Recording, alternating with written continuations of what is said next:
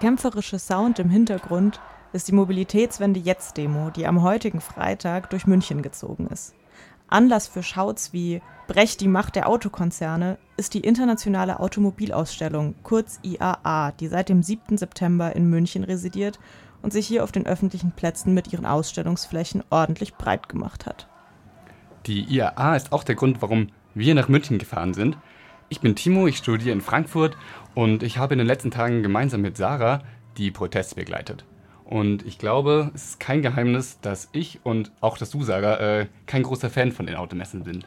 Ja, das kann man auf jeden Fall so sagen. Also, wie Timo schon gesagt hat, ich bin Sarah, ich studiere ebenfalls in Frankfurt und ich fand es ziemlich spannend, bei der IAA als Presse unterwegs zu sein, auch weil ich mich sonst eher auf der Seite der Demonstrierenden befinde, wo auch alle meine Sympathien liegen. Ja, wir senden hier für Radio Dreigland aus Freiburg. Ihr hört uns vielleicht auch in Frankfurt oder Frankfurt Main oder in Hamburg. Und im Moment sind wir in den Studios von Radio Lora in München. Herzlichen Dank erstmal dafür an Radio Lora. Und wir haben eine Stunde buntes Protestpanorama für euch vorbereitet. In München war nämlich einiges los. Es gab einen Kongress, es gab Aktionen zivilen Ungehorsams, ein Protestcamp, eine Großdemo und vor allem 4500 PolizistInnen, die die Automesse sichern sollten. Das ist einiges an Aufmerksamkeit für ein paar Tonnen Blech, könnte man meinen. Aber das kommt nicht von ungefähr. Am Auto lassen sich schließlich jede Menge Probleme unserer kapitalistischen Wirtschaftsweise und auch unserer Art zu leben festmachen. Ich wäre für ein kurzes Brainstorming, Timo. Also was fällt dir denn so zu Auto, Automobilindustrie ein? Ja, Autoindustrie, ich würde sagen, nicht gut fürs Klima. Ja, ja, das fällt mir auch ein. Bei mir poppt da auch sofort so Neokolonialismus im Kopf auf. Ja, Ausbeutung, Minen und sowas, ne? Ja, ähm, genau. Ja. außerdem ganz schöne, ähm, keine Ahnung, Luftverschmutzung in den Städten, Blechlawinen. Smogglocke. Smogglocke, kein Platz, Angst beim Straßenüberqueren vielleicht noch. Ja, auf jeden Fall. Und ich würde auch sagen, Teil des Patriarchats, also Autos, sowas von toxische Männlichkeit. Ja, auf jeden Fall, so dicke Suffs geht gar nicht. Suffs. ja, so. Dabei ist jetzt schon einiges rumgekommen und ich würde sagen, es ist alles ein bisschen viel, um über alles in einer Stunde zu sprechen und gleichzeitig auch die Proteste zu beleuchten, die hier in München so am Start waren. Deshalb haben wir erstmal ein paar Aspekte rausgegriffen und unter anderem über die klimaschädliche neokoloniale Struktur der internationalen Autoindustrie gesprochen. Ja, genau. Fangen wir mal ganz von vorne an. Also, wo kommt so ein Auto eigentlich her? Darüber haben wir ähm, mit Daniel Tapir Montejo gesprochen. Er ist vom Ökumenischen Büro für Frieden und Gerechtigkeit. Also ein Auto kommt aus der ganzen Welt, vor allem aus den armen Ländern, die durch ähm, diesen extraktiven, extraktivistischen Modell äh, die Rohstoffe für die Autos her, äh, preisgeben müssen. Und vor allem das Krasse ist, dass dort werden die Ressourcen abgebaut, aber das ganze Mehrwert von dieser Kette, äh, selbst von der Bearbeitung, Verarbeitung von diesen Materialien, bleibt immer in den reichen Ländern. Also Wenn wir bei den kleinsten Bestandteilen eines Autos anfangen, haben wir also schon die größten Probleme. Zum Beispiel bei den als grün verkauften Elektroautos. Da ist es der Abbau von Kobalt, das für die Batterien benötigt wird. Und das ist mit krasser Ausbeutung verbunden. In den Kobaltminen im Kongo gibt es Kinderarbeit, die Arbeit ist extrem gesundheitsschädlich und letztlich können wir hier auch von moderner Sklaverei sprechen. In der Hochglanzwerbung der Autohersteller ist davon natürlich nichts zu sehen.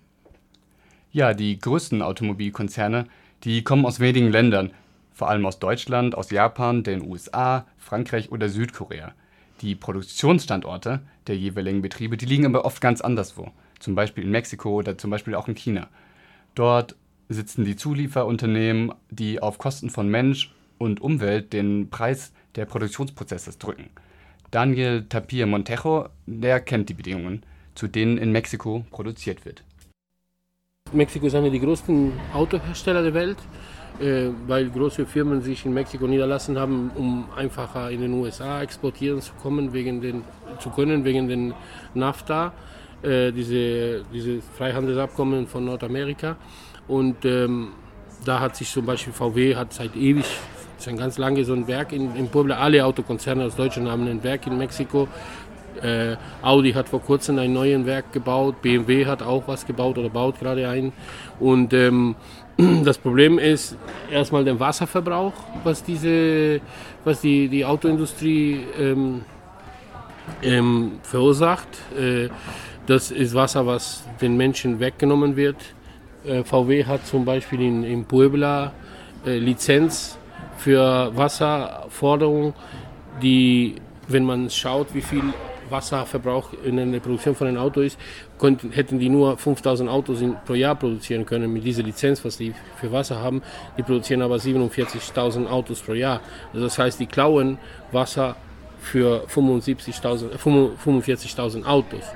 Ähm, das ist schon so eine große, eine große Zahl. Ne? Und äh, auch die, die, nicht nur die Auto, die Werke selber, sondern die ganzen Zulieferbetriebe, wie Bosch oder anderen deutschen Hammer, also anderen deutsche Unternehmen und auch internationale Konzerne, die dort äh, angesiedelt sind, die, die, die, die, die, nehmen nicht so ernst mit der ähm, Verarbeitung vom Wasser und nach, Nachbereitung vom Wasser von den Werken. Und dann hast du das Problem, dass äh, verschiedene Flüsse da sehr, sehr kontaminiert sind, die sind tot.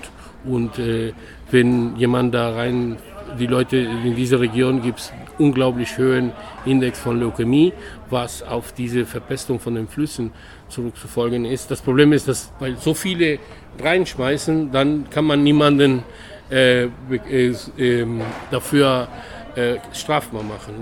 Ja, dass niemand verantwortlich ist, weil die großen Autohersteller die schmutzigen Jobs an die Zuliefererindustrie auslagern, problematisiert auch Benjamin Cortes Peralta, Geograf an der Universität Frankfurt.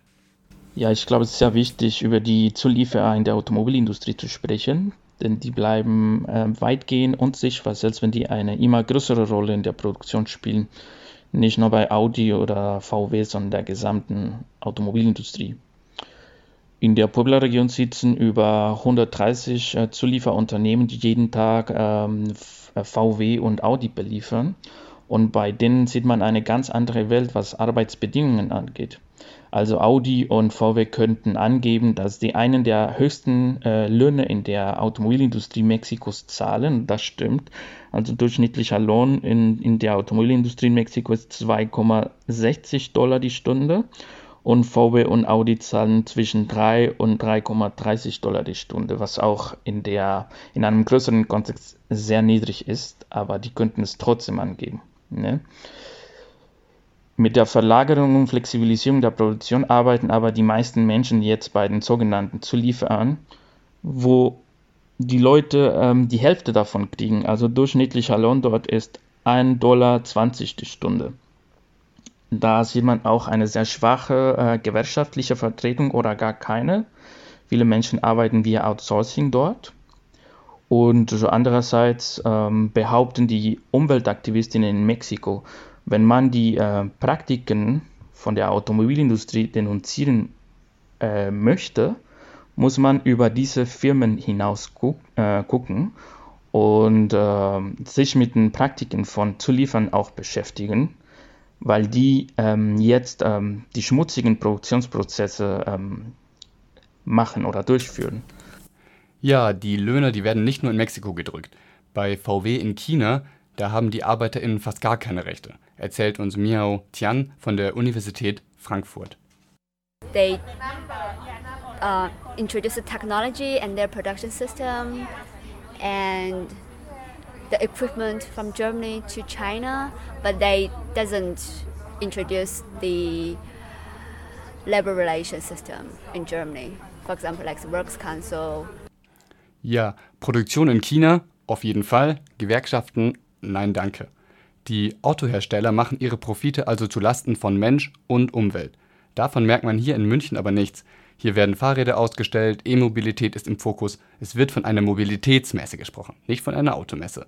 Die Autoindustrie präsentiert sich also grün und fortschrittlich. Die Autoindustrie ist nicht Teil der Lösung der Klimakrise, sondern sie ist das Problem. Sie heizt unser Klima immer weiter an. Sie macht das vorsätzlich. Seit 30 Jahren verändert sich einfach nichts im Verkehrssektor. Und was wir jetzt sehen, ist, dass hier eine Klimakillerindustrie einfach nur versucht, sich grün äh, anstreichen zu lassen. Und deswegen sagen wir, es kann nicht sein, dass mitten in der Klimakrise diese Automesse in der ganzen Stadt ausstellen darf, überall ihre dreckigen Lügen verkaufen darf und auf der ganzen Welt schon Menschen an der Klimakrise leiden, wir die Klimakrise hier dieses Jahr in Deutschland schon erlebt haben und immer noch weiter so getan wird, als könnte das Auto eine Lösung sein. Deswegen sagen wir, eine klimagerechte Zukunft geht nur ohne die Autoindustrie, sie geht nur ohne Autos und sie geht nur mit einer radikalen und umfassenden Verkehrswende, die alle Menschen mobil macht. E-Mobilität bzw. vor allem E-Autos sind tatsächlich Teil des Problems, weil geglaubt wird, wenn wir einfach alle Autos durch E-Autos ersetzen würden, könnten wir die Klimakrise lösen und das stimmt einfach nicht. Der, die Herstellung und der, die Benutzung von E-Autos ist wahnsinnig energieintensiv, braucht wahnsinnig viele Ressourcen und löst auch unser Platzproblem in der Stadt nicht. Wir werden dann in der Stadt trotzdem noch massive Parkplätze haben, wir werden überall parkende Autos haben. Und deswegen sagen wir, äh, E-Autos können nicht die Lösung sein. Wir können der Klimakrise einfach nicht in einem E-Auto davon fahren, sondern wir brauchen kollektive Formen der Mobilität und müssen endlich weg von diesem Gedanken ans Auto. Das war Lola Löwenzahn von Sand im Getriebe, einem Bündnis, das sich zum Ziel gesetzt hat, die IAA erneut zu blockieren, wie schon 2019 in Frankfurt. Denn die Automobilindustrie ist vor allem ein Emissionsschwergewicht und damit Teil der Klimakrise. Der Verkehrssektor ist der drittgrößte Emissionsbereich in Deutschland und der einzige Emissionsbereich, der in den letzten 20 Jahren gewachsen ist. 80 Prozent der, äh, der, Emissionen im Verkehrssektor werden durch PKWs, LKWs und Motorräder verursacht. Und daran können auch E-Autos nichts grundsätzlich ändern. Ich meine, so ein E-Auto fährt ja nicht CO2-neutral, sondern das muss erst hergestellt werden. Und das verursacht jede Menge CO2. Aktuell reduzieren E-Autos die CO2-Emissionen nur um 30 Prozent zu Verbrennern werden aber meist als Zweitwagen genutzt und führen damit letztlich vor allem zu mehr Blech auf den Straßen. Wenn alles zugeparkt ist, man überall im Stau steht oder aufpassen muss, dass man beim über die Straße gehen nicht überfahren wird, dann macht das natürlich auch was mit dem Leben in der Stadt. Menschen, die sich ein anderes Zusammenleben wünschen, mehr Raum für gemeinschaftliche Gestaltung, andere Arten unterwegs zu sein wünschen, die treffen wir auf dem Klimacamp auf der Münchner Therese, Theresienwiese. Die AktivistInnen, die schlafen dort in einem Camp mitten in der Innenstadt, also in Zelten. Fast wären sie aber nicht da gewesen, weil Verwaltung, Polizei und Gerichte ihnen es im Vorfeld richtig schwer gemacht haben. Genau, also uns wurden ganz viele Steine in den Weg gestellt. Ähm, zuerst äh, wurde uns quasi nicht genehmigt, auf die Theresienwiese zu kommen. Das haben wir dann durch Diskussionen noch hinbekommen. Dann war der nächste Akt, dass wir die Küche nicht aufstellen durften für die 1500 Teilnehmenden, die wir angemeldet haben, sondern nur für ein Zehntel davon, für 150. Ähm, da haben wir dann quasi durch ein Eilverfahren nochmal beim Verwaltungsgericht äh, klargemacht, das geht nicht. Es gehört zu unserem Konzept, dass wir vegane Verpflegung auf Spendenbasis haben. Wir möchten nämlich auch in der Art, wie wir hier leben und uns ernähren, ähm, nicht ähm, Mensch und Natur ausbeuten. Ähm, tatsächlich hat uns das Gericht dann auch recht gegeben. Sie meinten, es gibt einen klaren Zusammenhang zwischen der veganen Ernährung und dem Klimaschutz. Das nächste Problem bei uns waren die Zelte. Ähm, die Polizei hat uns gesagt, all die Zelte müssten einsichtbar sein.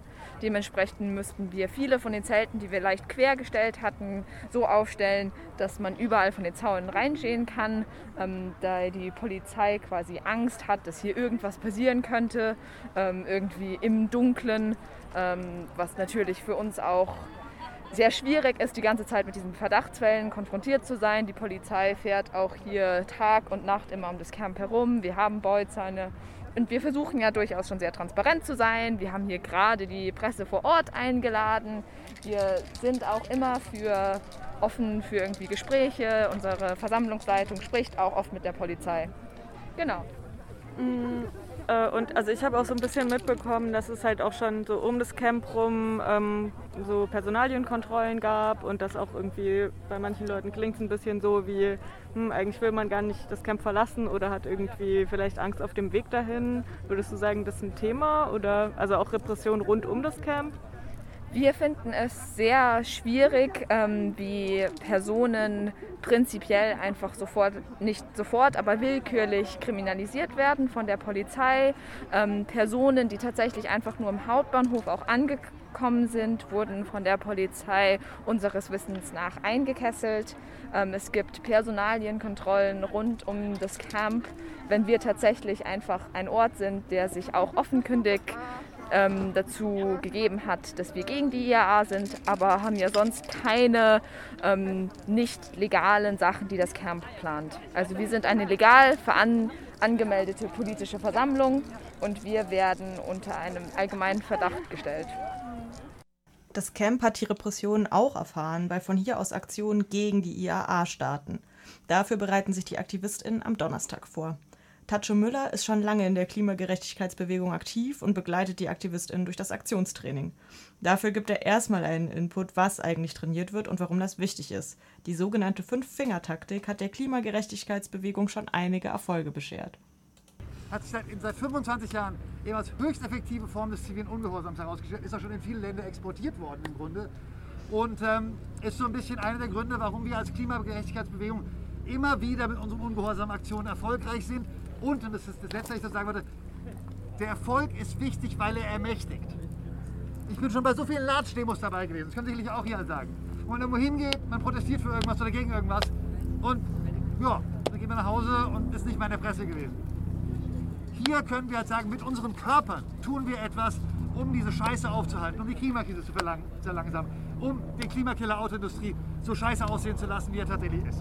Und das ist unsere Taktik und die zeigen wir euch jetzt. What do we want? Climate justice! When do we want it? Now! What do we want? Climate justice! When do we want it?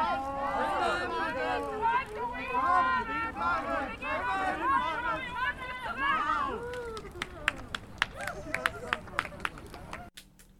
Die AktivistInnen haben sich für das Training in PolizistInnen und AktivistInnen aufgeteilt, also in zwei Gruppen. Und ähm, dann sind sie einfach aufeinander zugelaufen. So richtig authentisch äh, können Linke dann aber doch nicht die PolizistInnen oder den Polizist geben. Und ähm, bei diesem Training war auch eine Aktivistin dabei, die ähm, nennt sich Biene und mit der haben wir geredet. Das ist mein erstes Mal, dass ich bei einer Aktion mit zivilen Ungehorsam, die so größer koordiniert ist, dabei bin. Genau, und aber das Training hat das Ganze, die haben es sehr schön erklärt und jetzt fühle ich mich auch sicherer und weiß besser, was ich machen muss und wie es gemacht wird und auch die Strategie. Und ähm, genau wegen morgen. Hast du, äh, gibt es irgendwas, vor, was du, vor dem du Sorge hast oder ähm, auf das du dich freust morgen? Ich freue mich auf das, also ich komme aus einer sehr kleinen Stadt wo Aktivismus nur sehr schwer möglich ist. Und ich freue mich einfach darauf. Es sind so unglaublich viele Menschen hier, dass wir zusammen als große Bewegung was verändern. Und ich habe aber ein bisschen Angst vor den Reaktionen von der Polizei, dass sie Gewalt anwenden. Am Tag nach dem Aktionstraining haben wir uns den Aktionen angeschlossen und Spoiler, ganz so ideal wie am Tag vorher angepriesen, ist es dann doch nicht gelaufen mit der Taktik. Also es ist Freitag früh, gar nicht mehr so früh, wahrscheinlich jetzt so um 10 Uhr. Wir laufen gerade mit dem lila Finger los. Schon mal voll das gute Gefühl. So ist jetzt sehr plötzlich losgegangen. Es sind richtig viele Leute. Es wirkt auf mich noch ein bisschen unorganisiert, aber die Stimmung ist sehr gut. Wir sind flott unterwegs und ich bin gespannt, wo es jetzt hingeht. Äh, der Finger ist gerade einfach losgerannt. Wir rennen quer über die Straße, äh, springen jetzt hier so ein bisschen durch die Wiese. Und bisher funktioniert es ganz gut, aber es ist auch ein bisschen chaotisch.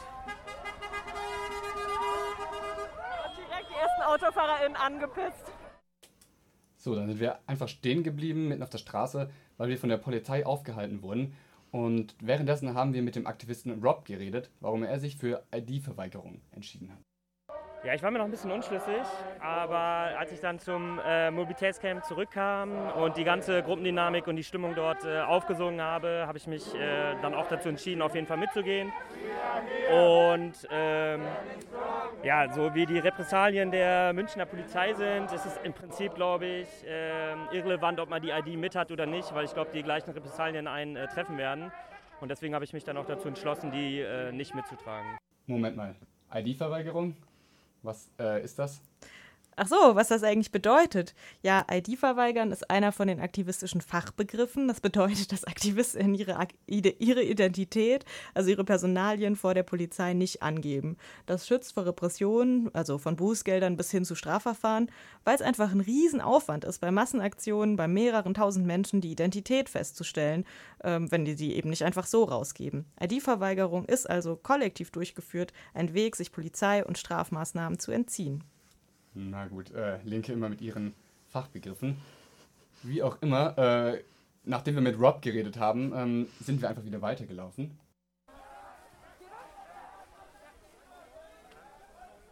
Ja, es geht jetzt wieder los. Wir äh, stehen nicht mehr auf der Straße und ähm,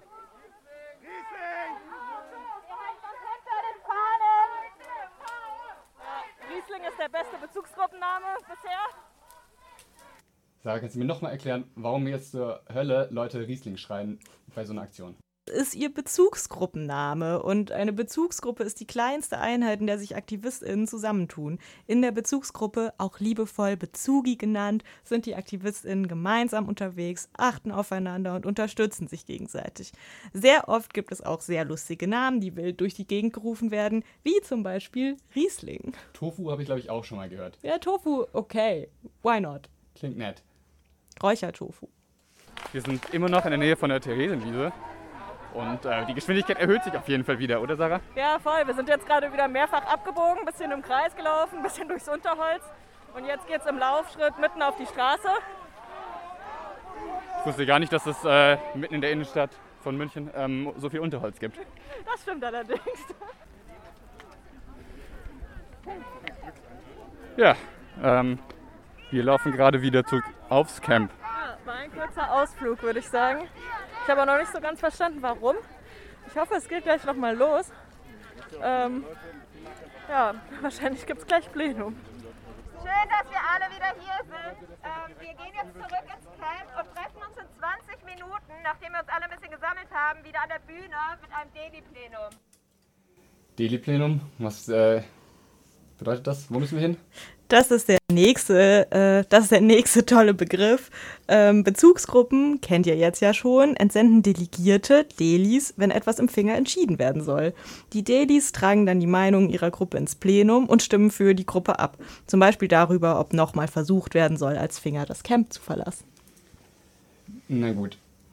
Also, wir sind auf dem Camp gewesen, es ist nichts passiert und haben, sind da ähm, Liv über den Weg gelaufen. Die ist die Pressesprecherin von Ums Ganze und mit der haben wir geredet. Ja, wir sind hier immer noch am Mobilitätswendecamp. Heute Morgen haben mehrere Finger zusammen versucht, das Camp zu verlassen, sind nach wenigen Metern von der Polizei mit massiver Gewalt zurückgedrängt worden. Das ist wirklich das gesamte äh, Staatsgewaltaufgebot von Freistaat Bayern, was man hier gerade sieht. Äh, man kam quasi gar nicht dazu, sein Demonstrationsrecht überhaupt in Anspruch zu nehmen. Und ja, wir waren von der Presse total geschockt zu sehen, äh, wie hier mit den Aktivistinnen umgegangen wird. Genau, jetzt gibt es eine angemeldete Versammlung von No Future, die sich hier gerade aufstellt und die anderen Finger sind wieder im Camp und äh, diskutieren das weitere Verfahren. Ja, dieser angemeldeten Demo, äh, der haben wir uns dann auch angeschlossen.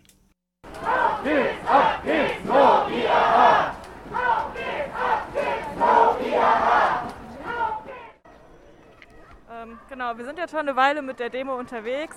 Es ist wahnsinnig heiß. Ich habe riesen Respekt für die ganzen AktivistInnen, die auch teilweise schwer bepackt durch die pralle Sonne laufen. Ähm, ist super anstrengend. Ist auch immer noch unklar, wo es hingehen soll. Ich könnte mir vorstellen, dass wir vielleicht zum Königsplatz gehen. Da hat es gerade eine Blockadeaktion von einer anderen Gruppe gegeben. Ähm, parallel wurde auch gerade gesagt, dass es noch mal eine Abseilaktion an der Blue Lane gab, also wo die IAA ihre angeblich grüne Mobilität ausstellen will. Ähm, das heißt, es passiert einiges. Hier gerade, ja, noch nicht so viel, aber vielleicht bald. Mal schauen. Ja, es ist dann etwas später auch etwas passiert. Und das, was passiert ist, das war für uns beide, glaube ich, Sarah, ähm, ziemlich belastend. Und ich glaube, ihr hört das auch gleich.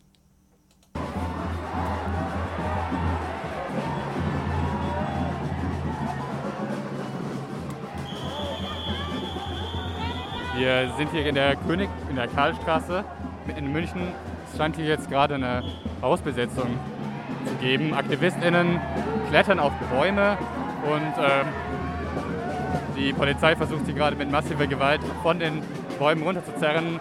Es wird Pfefferspray ähm, eingesetzt. Die Lage ist gerade ein bisschen chaotisch. Ähm, hier wird auch gerne nach SanitäterInnen gerufen. Ähm, wir sind gerade von den PolizistInnen zurückgedrängt worden. Die sind einfach von der Seite reingekommen, haben sich massiv reingedrängt, haben auch direkt Schlagstöcke rausgeholt und auf die Leute eingeknüppelt, äh, haben auch Pfefferspray angewendet. Hier stehen Autos rum, die Leute werden gegen die Autos gedrückt. Das ist nicht viel Platz. Das ist total krass, was hier passiert und ich kann überhaupt nicht verstehen, warum. Ja, inzwischen äh, mit ein bisschen Abstand zu gestern würde ich sagen, ich kann verstehen, warum. Aber ich kann auch verstehen, warum ich gestern so aufgewühlt war und das in dem Moment so unverständlich fand, weil es einfach so eine krasse Gewaltausübung war. Aber rückblickend ist natürlich klar, warum so vorgegangen wird. Weil es geht einfach darum, AktivistInnen dann einzuschüchtern und den Protest auch im Keim zu ersticken, dafür zu sorgen, dass er keine Öffentlichkeit bekommt. Und ähm, ja, für mich hat es sich da eindeutig um eine Taktik gehandelt. Es wurde gar nichts abgekündigt, angekündigt, es gab keine Ansprachen, kein, wenn ihr nicht das macht, passiert dies und das, sondern es wurde sofort Pfefferspray eingesetzt, sofort Schlagstöcke eingesetzt. Sofort, ja. Für mich war das total unvermittelt. Ähm, ich hatte nicht das Gefühl, dass es irgendwie um Kommunikation ging. Und ja, auch wenn später vielleicht entschieden wird, dass das in der Form nicht angemessen war, ähm, dann ändert das ja nichts mehr daran, dass das einfach in dem Moment die Realität war für AktivistInnen und halt ihren Handlungsspielraum massiv eingeschränkt hat. Und ähm, ja, ich, also ich finde es immer noch total krass, äh, inzwischen nachvollziehbar, weil ja, der Moment vorbei ist, aber immer noch heftig so. Ja, voll. Und es war ja selbst für uns heftig und wir waren ja am Rand von dem, wo die ganz schlimmen Sachen passiert sind. Und ich glaube, für Leute, die wirklich direkt betroffen sind, noch viel schlimmer. Und um ja, um auch mit so belastenden Situationen klarzukommen, braucht es Awareness. Das ist nochmal so ein linker Fachbegriff. Ähm, und Awareness ist so ein Anlaufpunkt in einem Camp und da können Menschen hinkommen, wenn es ihnen nicht gut geht, zum Beispiel, weil ihre Grenzen überschritten worden sind oder weil sie eben schlimme Sachen erlebt haben. Und ähm, genau, da sitzen dann Menschen wie Frieda, ähm, die immer ansprechbar sind. Und sie hat uns erzählt, was Awareness bedeutet. Ich meine, Awareness kommt ja aus dem Englischen, to be aware, also einfach für bestimmte Probleme sensibilisiert sein oder sich dessen bewusst sein.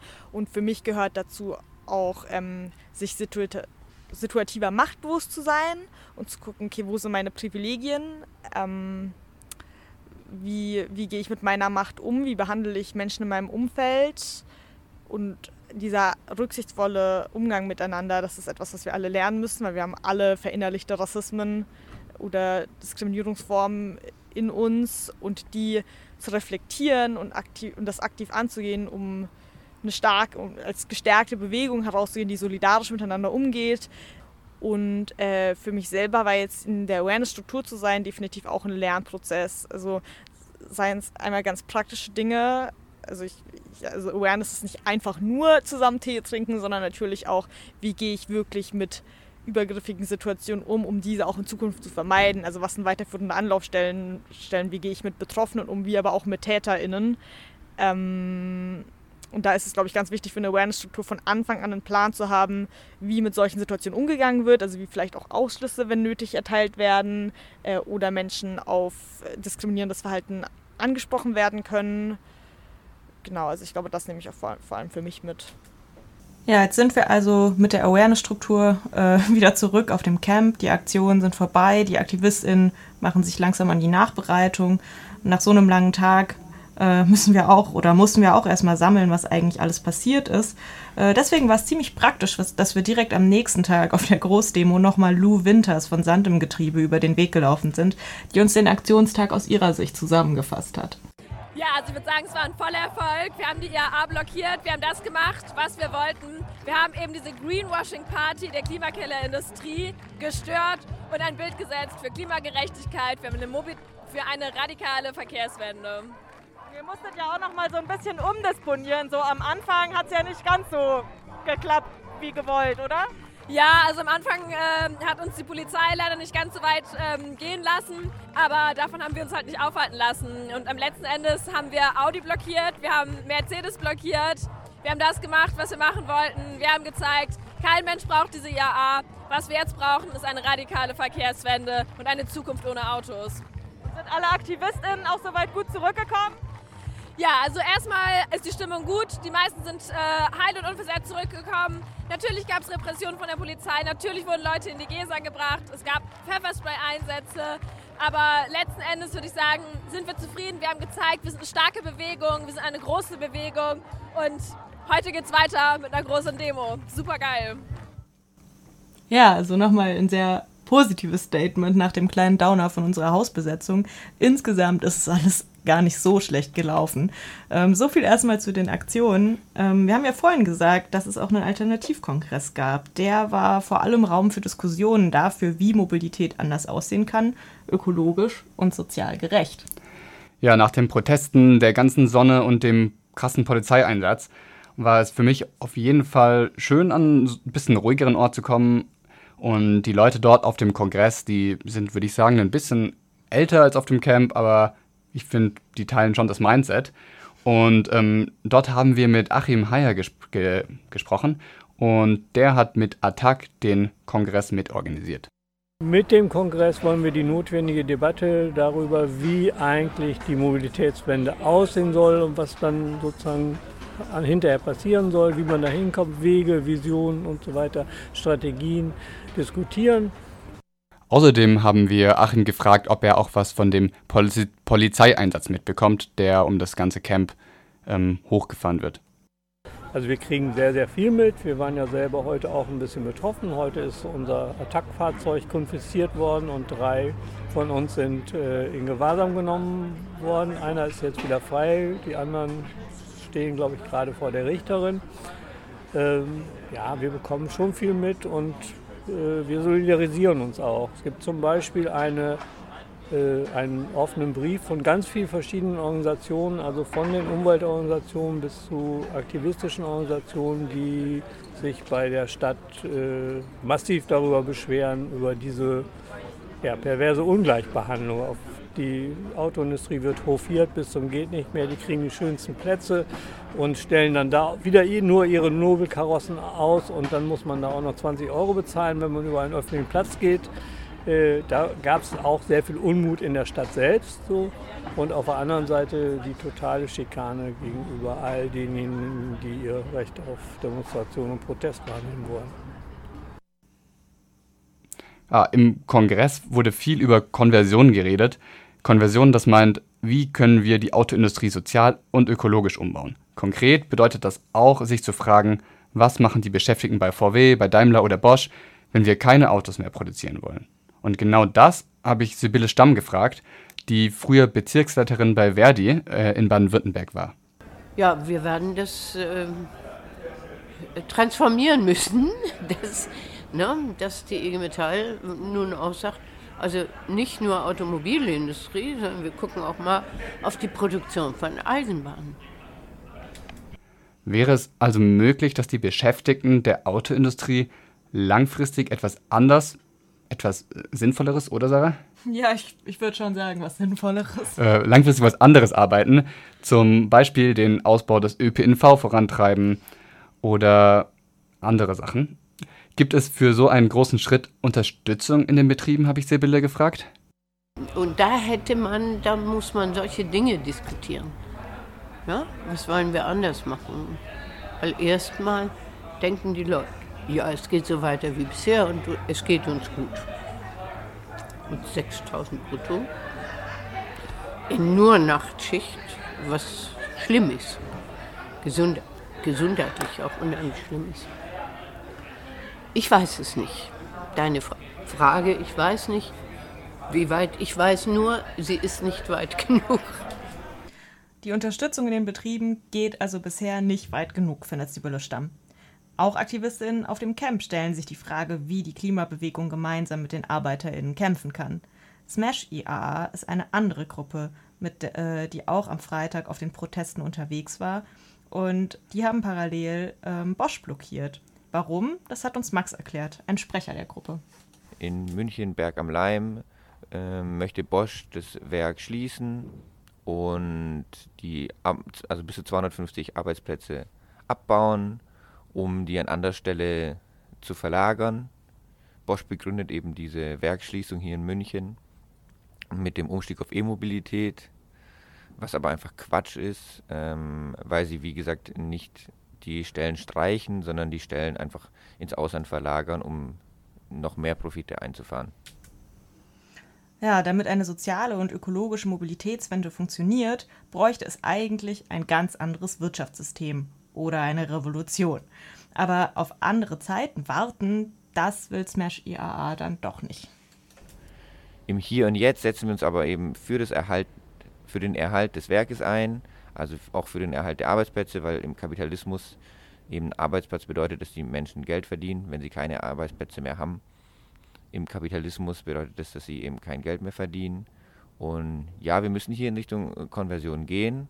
Uns ist bewusst, dass das nicht von heute auf morgen ähm, sofort stattfinden kann, aber es gibt auch im Kapitalismus erste Wege, in die Richtung zu gehen. Ja, ich glaube, es gibt da auf jeden Fall noch ähm, viel, um rumzuprobieren mit den Protesten. Denn damit wir uns nicht damit zufrieden geben müssen, ein Werk zu erhalten, in dem ja Autos produziert werden, die am Ende die Umwelt zerstören und uns den Platz wegnehmen, sondern dass wir irgendwie schaffen, Wege zu finden, die Mobilität gemeinsam mit den Beschäftigten zu verändern, gemeinsam mit den Beschäftigten der ganzen Welt. Und ja, das ist bestimmt ein langer Weg. Was es für Veränderung braucht, ist auch eine Utopie, eine Vorstellung davon, wofür wir uns eigentlich einsetzen. Und die AktivistInnen, die wir auf dem Camp und bei den Protesten getroffen haben, haben natürlich Ideen, wie es aussehen soll, wenn die Ära Auto eines Tages endlich beendet ist. Lola Löwenzahn von Sand im Getriebe hat ihre Utopiegedanken mit uns geteilt fordern eine umfassende Verkehrswende, die klimagerecht ist. Und das heißt für uns, dass wir halt von diesem System Auto wegkommen. Weil gerade ist es ja so, dass das Auto tatsächlich das Fahrzeug ist, was die ganze Zeit bevorzugt ist, was am einfachsten ist und äh, meist kostengünstiger. Und deswegen sagen wir, wir müssen vom Auto weg hin zu kollektiven Formen der Mobilität. Das sieht dann für uns so aus, dass ähm, es einen kostenlosen öffentlichen Nah- und Fernverkehr gibt. Also dass alle Menschen einfach kostenlos und einfach Busse und Züge benutzen können und zwar nicht nur auf der Stadt, sondern dass die Infrastruktur auch auf dem Land massiv ausgebaut wird, dass Lücken geschlossen werden in den Verbindungen. Und vor allem aber auch nochmal, dass wir Fahrradwege äh, sicher und breit ausbauen, dass es Fahrradschnellstraßen gibt. Und ich glaube, da können wir als Gesellschaft, wenn wir darauf unsere Energie fokussieren, richtig tolle, ähm, gerechte Formen der Mobilität finden, an denen alle Menschen teilhaben können. Ja, die Verkehrswende. Was ist es eigentlich für dich, Timo? Hat es für dich auch viel mit Fahrradwegen zu tun und mit kost äh, kostenlosem ÖPNV oder was haben die letzten Tage da bei dir so angestoßen? Mm, ja, klar, also Fahrradwege und kostenlose ÖPNV spielt für mich auf jeden Fall auch eine Rolle. Ich denke, dass mh, mm, beides auf jeden Fall eine bessere Form ist, um voranzukommen als das Auto. Ähm, ja, und ich glaube, was für mich aber auch noch eine Rolle spielt, ist, wenn wir über Mobilität reden, auch darüber zu reden, wer produziert eigentlich unter welchen Bedingungen diese Mobilität. Also das sind dann die Leute, die die Straßenbahn fahren, aber eben auch die Leute, die die Kupplung bauen und auch die Leute, die äh, die Minen am Ende ähm, sitzen. Und ich glaube, auch das gehört für mich für eine gerechte Mobilität dazu. Und ich glaube, das hatte ich vorher auch nicht so auf dem Schirm. Ja, also mir hat das auf jeden Fall auch nochmal gezeigt, wie breit dieses Mobilitätswende-Thema ist und dass es auch immer eine Frage ist von, wer ist eigentlich wie mobil und wer kann auch die Wege überhaupt nutzen? Also für wen sind sie ausgelegt?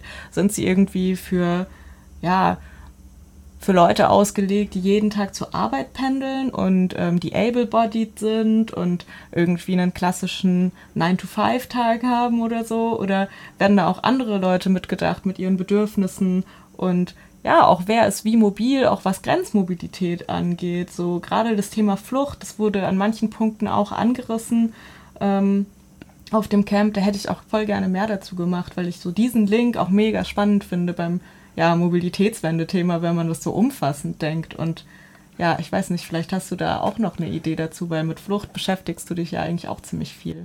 Ähm, ja, dazu fällt mir irgendwie immer ein, dass es irgendwie für uns auch unvorstellbar ist, dass irgendwie die meisten Menschen, also 90 Prozent der Menschen, niemals in ihrem Leben überhaupt ein Flugzeug betreten haben. Und das hängt ja nicht nur damit zu tun, dass Fliegen einfach unglaublich teuer ist, abgesehen davon, dass das eh auch wahnsinnig CO2 verbraucht, sondern auch, dass viele Leute zum Beispiel auch gar nicht den Pass haben und damit gar nicht erst die Möglichkeit haben, überhaupt ein Flugzeug zu besteigen und zum Beispiel nach Deutschland zu fliegen. Also das hängt ja irgendwie da auch noch alles mit dran. Und noch was noch anderes. Es geht da auch darum, wenn wir darüber reden, wie wir wirtschaften, geht es darüber auch, welche Wege sind überhaupt notwendig. Also zum Beispiel, also ein großer Teil vom Verkehr ist ja zum Beispiel auch Lkw, ähm, Güter, Waren, die von über ähm, verschickt werden über Flugzeug. Ähm, ist das überhaupt notwendig, die einmal um die Welt zu schicken? Oder ist es nicht notwendig, sondern es passiert einfach, weil es Geld spart für die Firmen? Also solche, solche Fragen gehören ja auch dazu. Ähm, und auch sowas gehört zur Mobilität. Und das, was du gerade meintest, fand ich auch mega spannend. Also quasi, für wen ist Mobilität, wer kann mobil sein? Und ja, da dachte ich irgendwie auch so, wenn wir sehen, wie viel, also so, wie die Straßen draußen sind, dass man Angst haben muss, zum Teil irgendwie draußen zu sein, gerade irgendwie, wenn man ein Kind ist, wenn man älter ist, wenn man vielleicht eine Gehbehinderung hat. Ähm, genau, also da gibt es einfach so viele Wege auch, wo es nicht, auch nicht dabei aufhört, zu sagen, wir haben jetzt weniger Fahr Autos, sondern mehr, mehr Fahrräder, sondern auch dann, glaube ich, geht es immer noch zu schauen, dass es auch die Leute einen Platz haben, dass die Leute sich sicher und gerne in der Stadt bewegen können. Ja, voll. Also das war auch so ein Anstoß, den mir der Kongress nochmal gegeben hat, weil es da bei einem Podium auch darum ging und ähm, ja, also eine Rednerin da auch nochmal klar gemacht hat, so Mobilität fängt eigentlich an, bevor du aus der Tür gehst, wenn du schon anfängst, die Gedanken zu machen, wie komme ich ans Ziel und wenn nicht klar ist, dass du da hinkommen kannst mit deinen ähm, ja, Fähigkeiten oder, also wenn zum Beispiel nicht klar ist, ob du da auch mit einem Rollstuhl hinkommen kannst oder nicht. Es ist auch eine Frage von Informationspolitik und einfach davon, ob man Menschen mitdenkt oder nicht. Und es macht es zu so einem komplexen Thema, was irgendwie so ein Knotenpunkt ist und so viel berührt, dass man vielleicht auch ein bisschen das Gefühl bekommt, so wo sollen wir denn anfangen? So wo soll man denn anpacken, damit sich da was verändert? Oder geht es dir auch so? Ähm, ja, auf jeden Fall. Und ja, es ist natürlich unglaublich schwierig, es hängt so viel dran, ich weiß nicht. Ähm, ja, was, hast, was denkst du, wie könnte sowas funktionieren? Ich bin ein bisschen unschlüssig auch gerade. Ja, ich glaube, wie es funktioniert, so den Masterplan habe ich jetzt auch nicht nach den paar Tagen. Aber ähm, ja, ich habe immer wieder auch so dran gedacht, dass ja auch eine Frage ist von, was haben wir denn für ein Veränderungskonzept in unserem Kopf? Also glauben wir zum Beispiel daran, dass wir die große Revolution umsetzen müssen und dass wir eine Konfrontation erstmal brauchen und dann einen Bruch und alles auf den Kopf stellen und die, also die, die herrschenden Verhältnisse umwerfen und so. Ich glaube, dafür ist Mobilität zu viel, also zu tief verankert in alles und ein Thema, das mit viel zu viel zusammenhängt. So, das müssen wir irgendwie anders angehen. Und vielleicht ist es mehr so ein Transformationsprozess, der unterschiedliche Geschwindigkeiten hat, der an unterschiedlichen Orten parallel zueinander passiert und der total vielfältige AkteurInnen und ähm, Aktionsformen auch beinhaltet. Und genau das, finde ich, haben wir hier in München auch gesehen.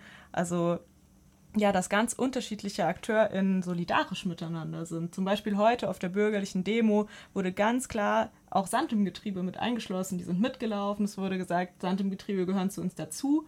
Und ähm, klar sind da dann viele PolizistInnen dabei, aber hey, die sind Teil der Demo. Und ähm, genauso haben sich irgendwie Bürgerliche mit radikaleren AktivistInnen solidarisiert. Es gab diese Aktion zivilen Ungehorsams, es gab auch Kleingruppenaktionen, aber es gab auch ganz viel politische Bildungsarbeit auf dem Kongress und auf dem Camp. Und ähm, das Camp hat auch die Utopie ein bisschen vorweggenommen, so, weil da Awareness ganz viel mitgedacht wurde. Und ja, deshalb fahre ich auch irgendwie gestärkt wieder zurück nach Frankfurt, auch wenn ich froh bin, eine Weile keine bayerische Polizei mehr sehen zu müssen. Ja, die äh, bayerische Polizei werde ich auch nicht vermissen. Ähm, ja, was bleibt bei mir? Ja, wir haben es ja, also mir geht es, glaube ich, ähnlich auch wie dir. Es hängt unglaublich viel dran, so, es bleibt die Frage, wie, wo anfangen. Und ich glaube auch, dass es schwierig ist, da jetzt das umzusetzen. Ich glaube, es braucht irgendwie ganz viele verschiedene Wege, ähm, viele kleine Wege, um am Ende dann doch ins Ziel zu kommen. Und ähm, ja, so oder so was auf jeden Fall ist, ist, dass so ein Weg, so politische Arbeit gegen Autoindustrie zu kämpfen, eine Utopie verwirklichen zu wollen, auf jeden Fall mega anstrengend ist. Die Tage ähm, waren, wir waren super viel auf den Beinen ich glaube, ganz vielen AktivistInnen ging es auch ähnlich. Ich bin auf jeden Fall ganz schön fertig. und freue mich auf jeden Fall jetzt auch wieder nach Frankfurt zurückzufahren. Mm, ich würde sagen, wir spielen noch ein bisschen Musik von der Demo. Oh ja, von Musik. heute. Musik ist super. Ähm, ich war nicht auf der Demo dabei, du warst dabei. Was war das für eine Band? Ach so, ja, äh, die Band und die Demo. Also die Band hat behauptet, nicht bayerisch zu sein. Ich fand, sie klang ein bisschen bayerisch, aber das könnt ihr gleich selbst beurteilen. Und ja, die Demo, wie eben schon gesagt, war als große bürgerliche Demo angekündigt von jeder Menge NGOs wie Attac, Campact, ähm, der Deutschen Umwelthilfe und so weiter. Und ja, die Demo war groß, sie war bunt, ähm, hat eben auch Sand im Getriebe und Smash IAA mit eingeschlossen, ist äh, von der Theresienwiese nach einer Kundgebung ähm, zum Hauptbahnhof gezogen, auch mit viel Polizeibegleitung, mit ganz viel bunten Aktionsbildern, mit jeder Menge Reden am Anfang, was man halt so kennt von einer Demo, ne? Und ähm, ja, am Anfang eben auch mit ordentlich Musik und da lass doch mal reinhören.